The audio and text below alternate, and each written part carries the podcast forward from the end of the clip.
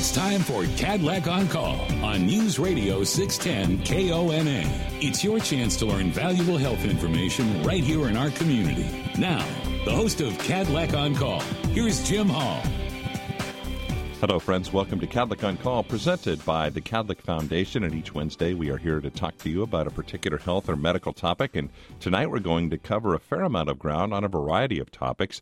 We will, of course, get you updated with the very latest on the COVID 19 situation. The numbers continue to be favorable, although starting to increase in case counts. We'll tell you what that perspective needs to be. Uh, we'll also address some of the summer safety as the weather starts to get warmer and the temperatures school draw the end of school draws near we're going to talk about some public safety especially as it relates to childhood safety going over the course of the summer. And in the second half of our program we're going to spend some time educating you on the warning signs and symptoms of stroke and the things that we should all be aware of and uh, adhere to uh, should we recognize them and make sure that we're acting on them appropriately. But first we are going to address where we stand currently with the COVID 19 situation, and we are happy to join with uh, Heather Hill at the Benton Franklin Health District. And Heather, I know the past few weeks uh, we've started to see a little bit of an increase in cases. Is that to be expected? I guess what's the perspective? Sure, Jim. You know, we've expected throughout the pandemic that rates will go up, rates will go down. And lately, we've really enjoyed a long period of time where rates were very, very low. And unfortunately, they are increasing ever so slightly. And I think it's important really to look at the data and understand exactly what it means, what it tells us, what it doesn't tell us. Um, at our testing sites over the last week, there's certainly been a 15% increase in positivity rate over the previous re- weeks, but again, the numbers are are are pretty small.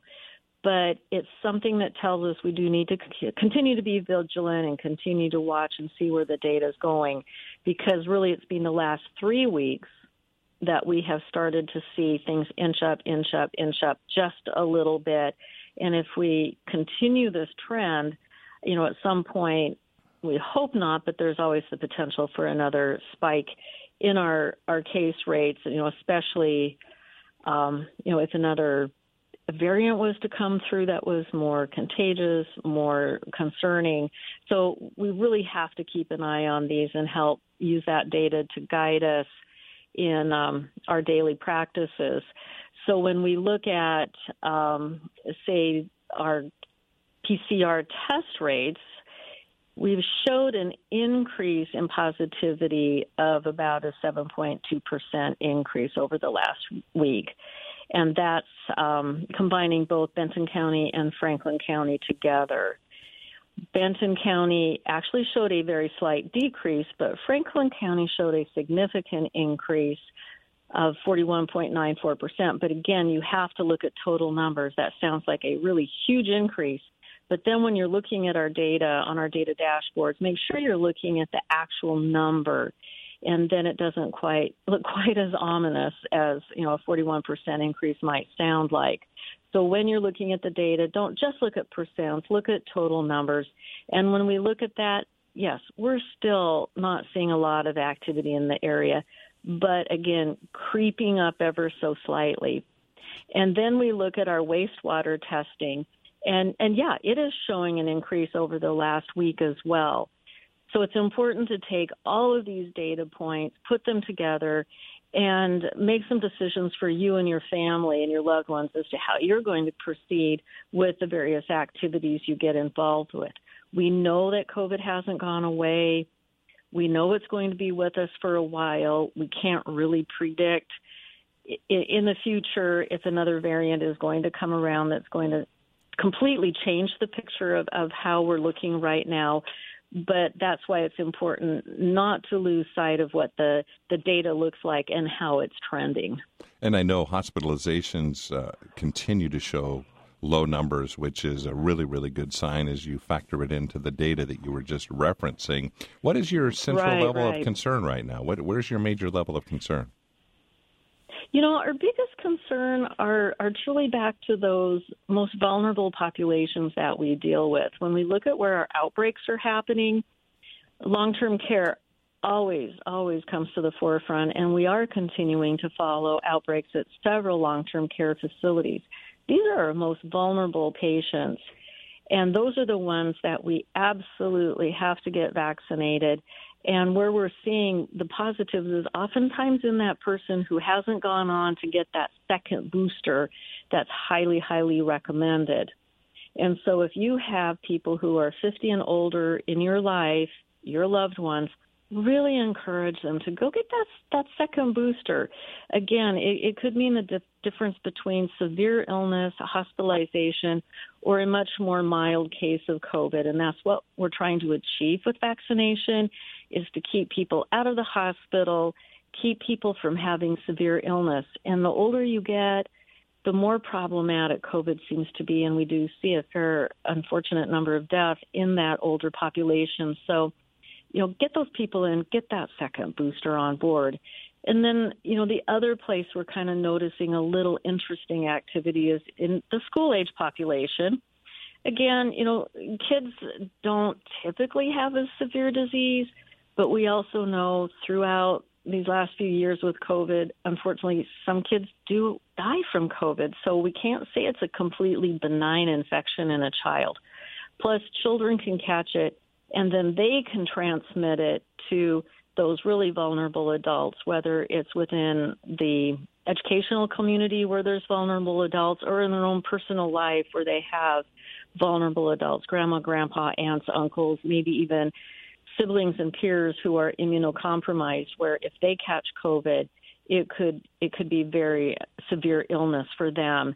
And so we are seeing a little bit of outbreak activity about four schools right now. We're experiencing some outbreaks in um, in little clusters, and you know when we look at where this is happening, yes, there's transmission in the class now. We know that masks are being um, we're not seeing mask use, and so that certainly increases your likelihood of if you have COVID, you're going to spread it to somebody else in the class.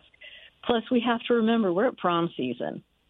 And last weekend, I know there were a number of proms in our community, and that's a perfect environment to transmit this virus. You've got uh, lots of young people, close proximity to each other, indoor environment, and again, that's a perfect environment to transmit an organism like COVID.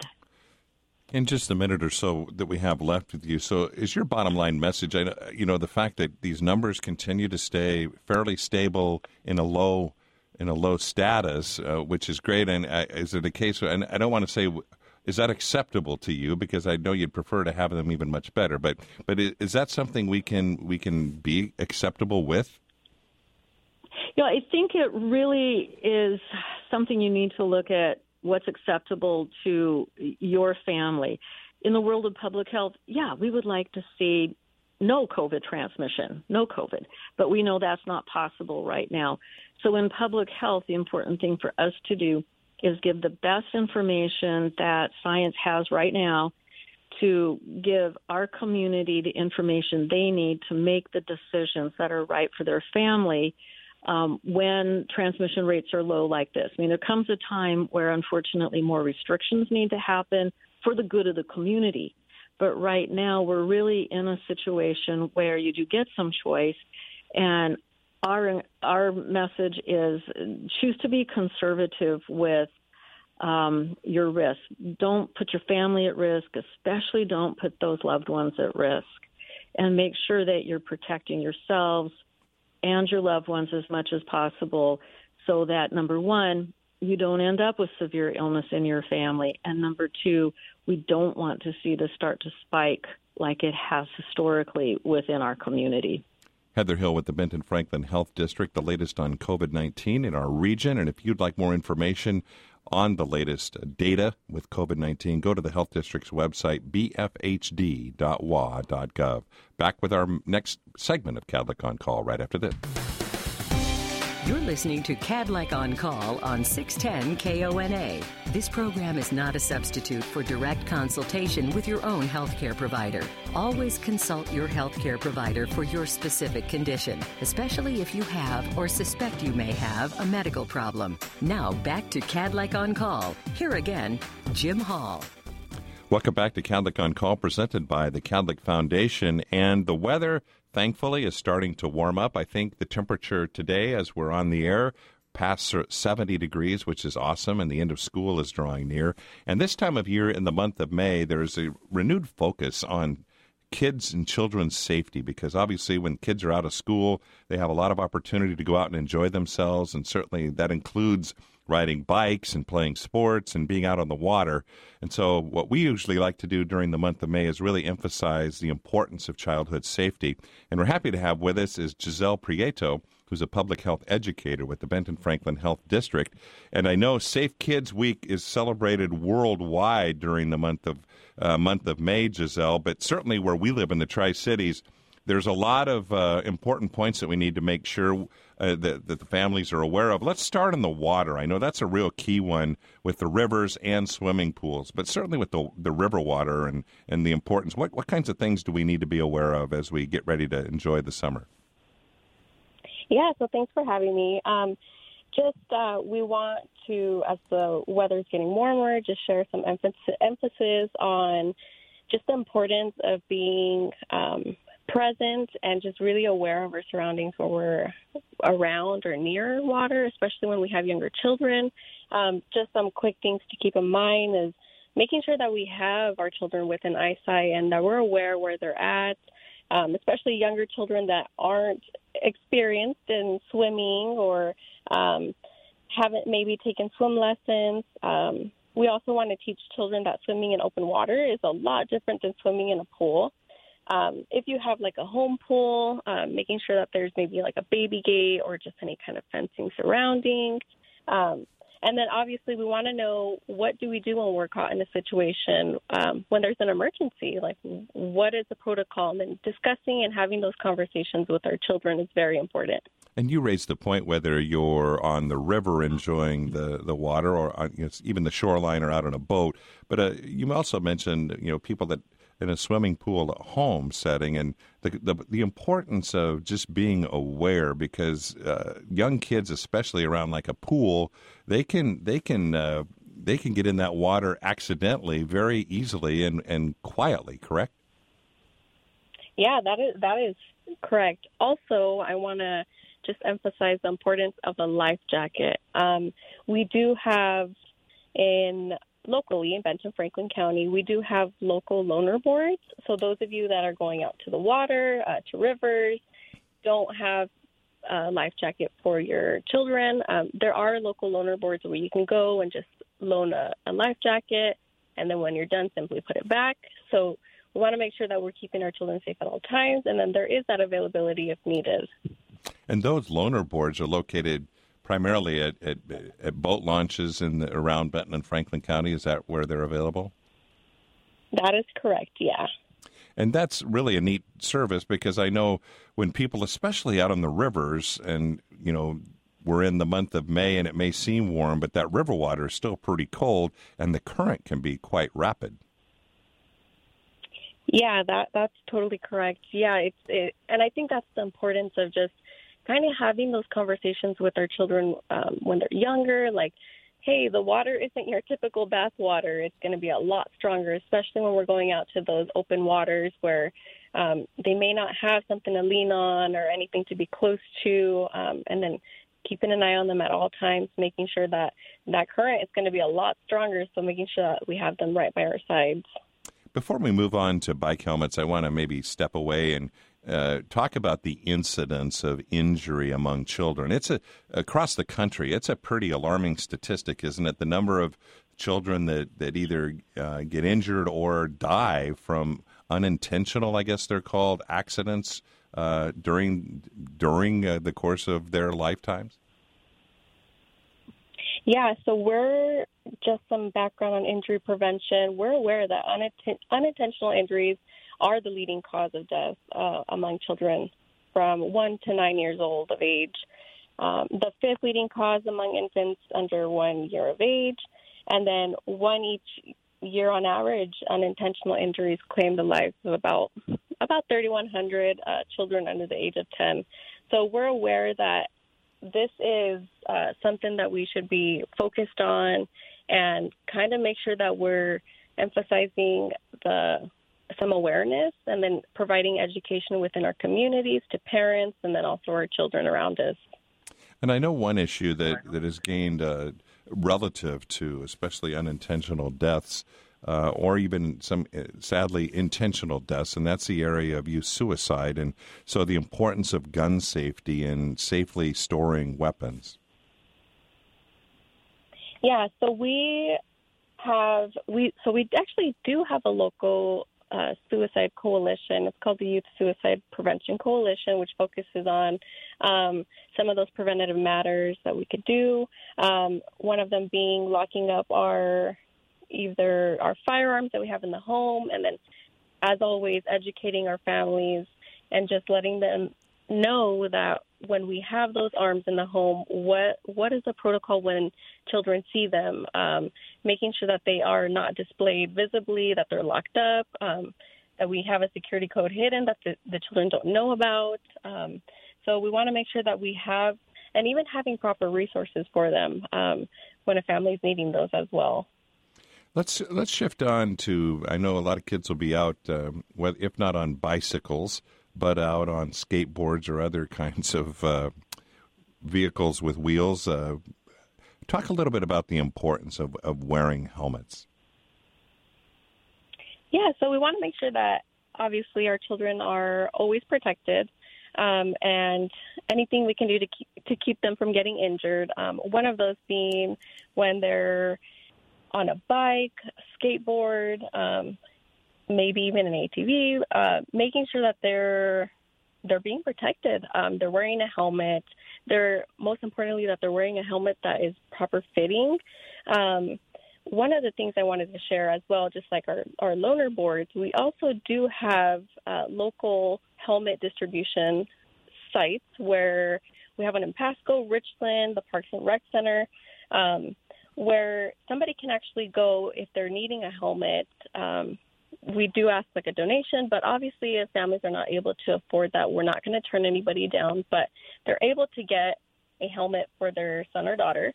Um, we also at the health district have different toolkits, some of them emphasizing the importance of um, bike safety, pedestrian safety, um, which are easily, easily accessible for community partners to come and loan if they want to take those with them, just to provide some more in-depth educational um, programs or maybe some slots for that. Um, and then some awesome work that we kind of have going forward is we did receive some grant money, and hopefully we'll be able to provide more educational opportunities for that um, just emphasizing the importance of wearing um, our helmets and keeping our children safe when they're on the road or they're biking or on any kind of um, outdoor activity. And I know one thing, being a parent of children when they were going through grade, grade school, is the importance of, for the parents to, yeah, it's great to have your children wearing helmets, but it's also a good thing if you yourself wear helmets is good to model for your children.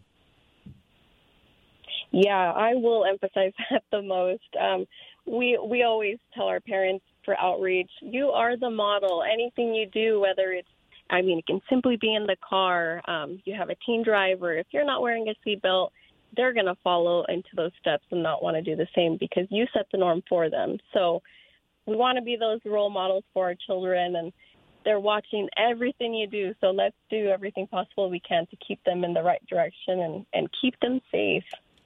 And finally, just about 30 seconds or so, if you would, Giselle. I, I, did want you to have a touch. Uh, today it's roughly 70 degrees, but I know during the course of the summer, your cars can get extremely hot, even in a day like today. Uh, so making sure that you're not leaving, certainly your children or your animals, in a hot car. Yes, um, as the warm as the weather gets warmer, um, that definitely is something that we need to keep in mind. Um, just even doing simple things, sending a reminder in your car. Hey, our destination's only this long. We want to make sure that we don't forget anything in the back seat. Maybe put your phone in the back seat so that you remember. Hey, I I need to get my phone when I get out of the car. My child's in the back seat. Um, just setting simple reminders um, to not forget anything or anyone, and then um, just keeping cool as well as the weather gets warmer. Giselle Prieto with the Benton Franklin Health District. Wonderful advice as we get ready to enjoy the summertime with our children and keeping them safe as they're enjoying the wonderful Tri Cities weather. Back with the second half of Kadlec on Call right after this. You're listening to Kadlec on Call on 610 KONA. This program provides general information only. Any comments or information presented are strictly for educational purposes. Kadlec and 610 KONA do not endorse any of the suggestions made by the presenter or callers. Now back to Kadlec on Call. Once again, Jim Hall. Welcome back to Kadlec on Call, presented by the Kadlec Foundation. We're going to shift our focus to the warning signs and symptoms of stroke, and we're happy to welcome back to our program a frequent guest over the years, Dr. John Matheson, the Emergency Department Medical Director at Kadlec Regional Medical Center. And Dr. Matheson, thanks for taking a few minutes out of your schedule to join us tonight. And before we get into warning signs of stroke, uh, I need to begin. How are things relative to COVID in the ER and and how how's the staff doing? I know the numbers we've touched on in the first part of our program are are are looking really strong and really low, which is a good thing. But how, how's how's things going in the ERs today? Well, thanks, Jim, and thanks for asking, and, and good to be with you again. Um, you know, we are seeing numbers that are closer to what we saw before we uh, ever envisioned uh, COVID or anything like it. Um, at the same time, we are still dealing with some of the impact of COVID, uh, the, the stress and impact on, on caregivers, and uh, dealing with some of that. But we are starting to see uh, return of volume in patient numbers, uh, return of more of the typical types of things that we might see, uh, as we've discussed in the past. Some people delayed care, and, and we're seeing some of those impacts as well. But um, you know, we are seeing things that are. It, it's not as COVID focused as we've been for the last two years, and while we are seeing a few cases increase again, it's nothing like it it was in the past. So that uh, optimistic signs there. And on signs uh, uh, on that topic, and you touched on delaying care, and, and the topic that we're going to slide into now is on the area of stroke awareness. And and obviously, stroke, uh, like heart attack in, in your world, it's do not delay on any kind of those symptoms. Maybe just a, an, an introductory comment on, on what people should really be aware of if they if they think they're suffering a stroke. Certainly, uh, and very important topic. Just as you said, this is one of those areas that you don't want to delay on, uh, and certainly there are times when symptoms of stroke are quite apparent. The the classic somebody's having difficulty speaking, they can't move one side of their body, uh, it comes on suddenly and they're aware of it. Um, it may not be as subtle, but there are also some subtle uh, findings. Uh, it may be, you know, uh, maybe a side of the face is drooping a little bit, maybe just some difficulty speaking that's not profound. Um, it could be some balance issues or issues with vision uh, dizziness. There are other signs and symptoms that may not be as obvious. And look, we're all, it's natural when we have something, and especially if it isn't something dramatic, to maybe sit back and, and think, well, let's just kind of ride this out. Let's see what happens. I don't feel too bad right now. But stroke is one of those conditions where in some cases, we need to act and we only have a short time to do so. It doesn't mean everybody who has a stroke or stroke symptoms uh, will receive the same treatment because there are a lot of factors that go into that decision. But to give yourself as many options and potential for treatment and recovery, we need to see you quickly. And that means getting to the hospital right away and calling 911. This is one of those times where it is absolutely appropriate and recommended call the ambulance. I know many people don't want the drama and don't want to cause a, you know, don't want to be a burden to anybody or to the system and and and ambulances seem like a big thing. This is one of those times when it's very appropriate. So don't drive yourself, right? Uh, don't drive yourself. Uh, and generally, I wouldn't even have you say I, like I, I would recommend having somebody else drive you. Um, if you think that you're having a stroke, you need to get in right away. And when you come by ambulance as well, the uh, paramedics that are there can initiate some treatments. They can initiate an assessment. They can alert us, and we can be prepared. And uh, because every minute counts in in in some of those situations. And again, not every stroke is the same, but you may not know that and probably won't know it and until we can do more of an evaluation and determine that we can't tell you right off the bat what it's going to be. And so getting that evaluation started then opens up opportunities for treatment. And I and I understand there's a medication uh, to your point about really being get there acting quickly is there's a, a, medication that is that can be quite effective in in dealing with a stroke, but it's certainly it's time sensitive as far as when it can be administered or how soon it can be administered. Yes, and and there are different types of stroke, uh, but when we're talking about a blockage of a blood vessel in the brain that is again uh, blocking blood flow to part of the brain, that brain tissue is at risk or, or dying, uh, we need to reverse that. And there is a medication that can dissolve the clot. Again, I want to be, be clear not every stroke should have or even can have that treatment. But those that do need it, that needs to be done in a brief in a, in a short period of time. It can only be done in the first few hours. Uh, and after that, it's not even an option because the risk it becomes a greater risk to give it than it is not to. And so, uh, those who wait and see lose the potential treatment in that case. There may be some other things that can be done. Uh, and as I said, not every stroke. I don't want I don't want to give the the impression that everybody who comes in with a stroke is going to need that medicine because that's not the case either. And I think some people expect that that's going to be the case, and there are times when it is not appropriate to give. But it is important to get in, let us get that evaluation, determine if you meet those criteria, and if it can be safely given and have that potential impact. Also, it is not a guarantee that it's going to fix things it improves your chances, but it is no, it, it, it's not a, you know, it's not a miracle drug that's going to fix everybody either. And so, putting those, um, having that understanding is important, but it does give you the best opportunity and the most options if we get to you early. And I know Kadlec has recently received a renewed accreditation and as a joint uh, accredited stroke center uh, and so I guess obviously the public should take pretty good comfort in knowing that not only from the emergency department perspective, but all throughout that treatment process for somebody who's in the midst of a stroke uh, is very well equipped to handle these types of patients.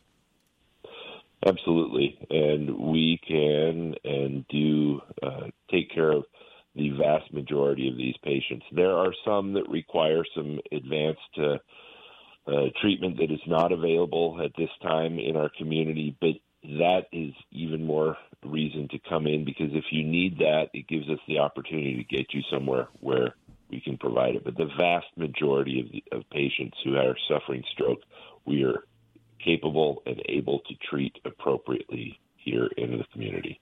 And I was going to say before we let you go, the, the airwaves of this particular radio station that we broadcast through uh, includes certainly the Tri Cities, but many rural areas. The reach goes uh, several miles uh, into southeast Washington and northern Oregon. So some of these rural communities. So especially to your point about acting quickly, especially if you're out in a smaller community that doesn't have the type of resources and they need to get to a center like Kadlec.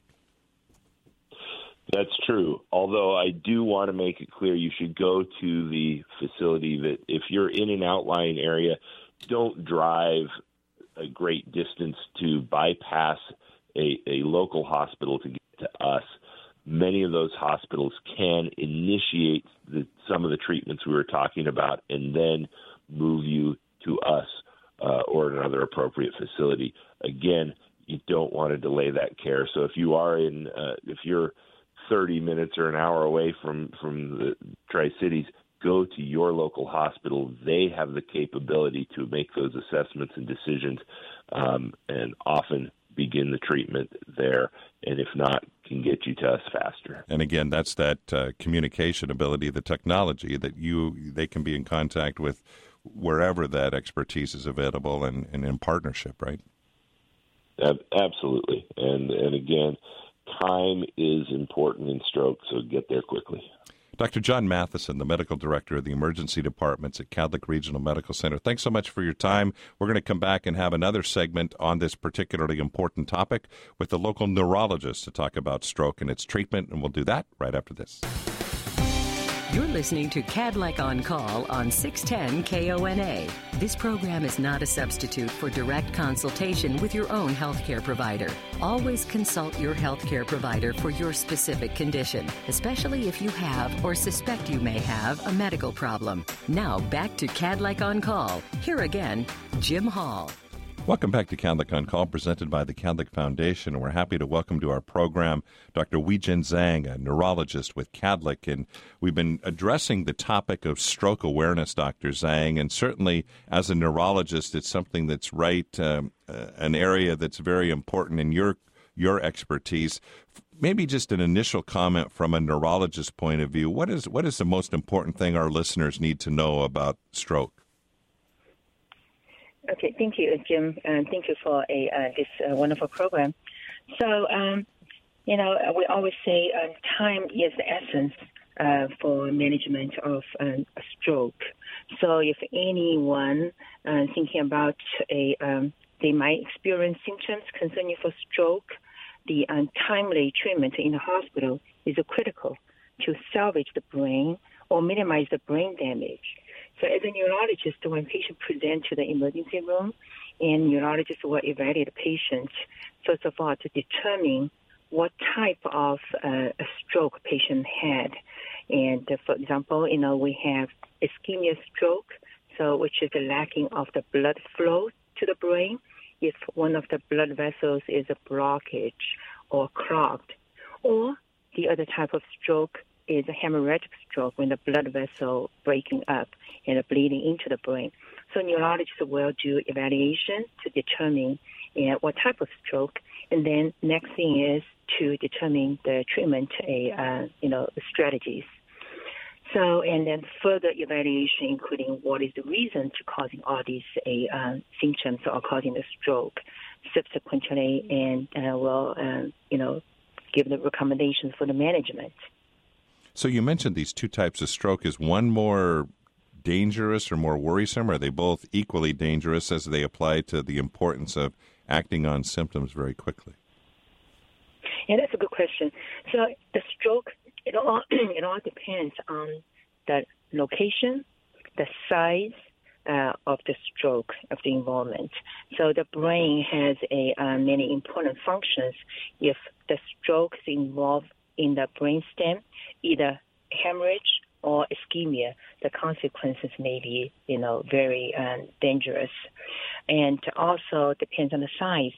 If you have a small size and uh, versus a large size, either a stroke can be serious. So size and the locations are pretty critical.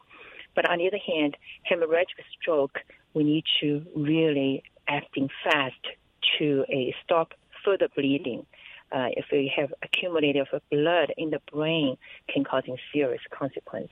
So yeah, it's not a, a simple answer to that question. It all depends on the a, location, the size, and the severity of the stroke.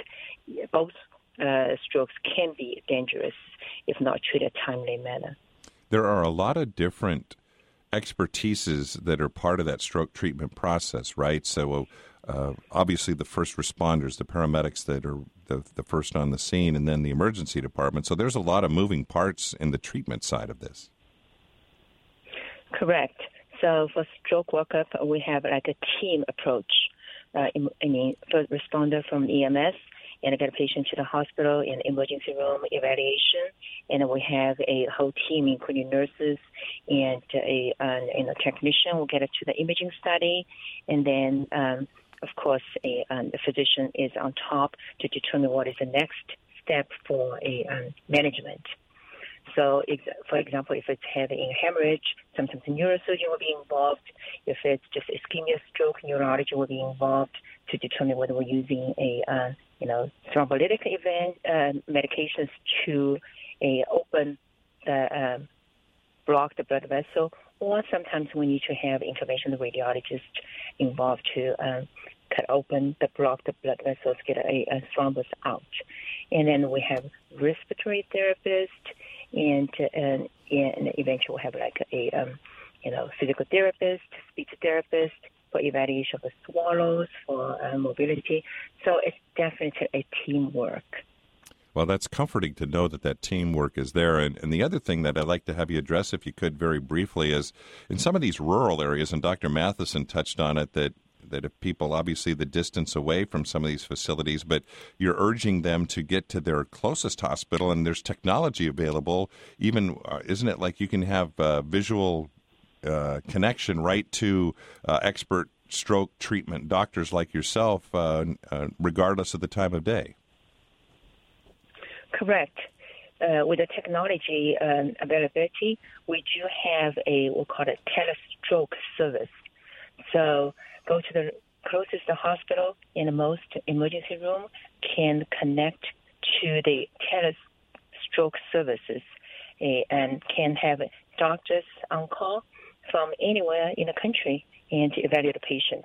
We have video uh, and also we have you know uh, local physicians in the emergency room assist evaluate patient.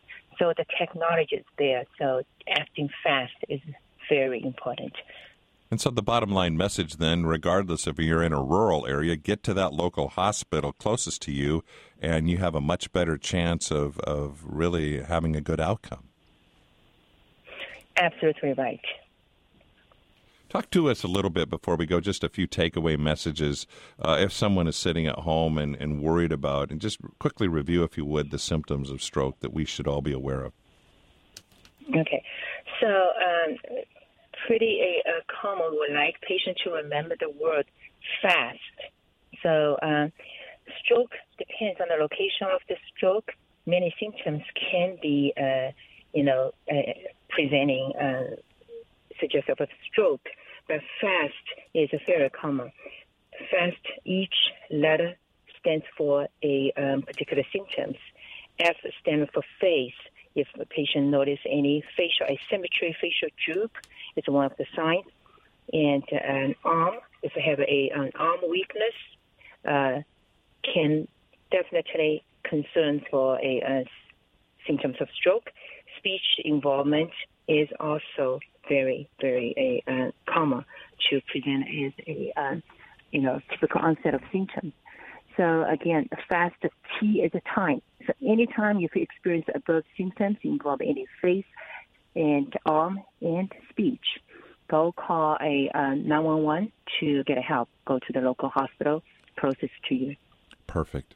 Well, Dr. Zhang, thanks so much for taking some time out of your busy schedule. It's valuable information for all of us. Dr. Weijin Zhang, a neurologist at Kadlec, Dr. John Matheson, Emergency Department Medical Director. Thanks for educating us all on the warning signs and symptoms of stroke. Thank you for listening. We'll talk again next week.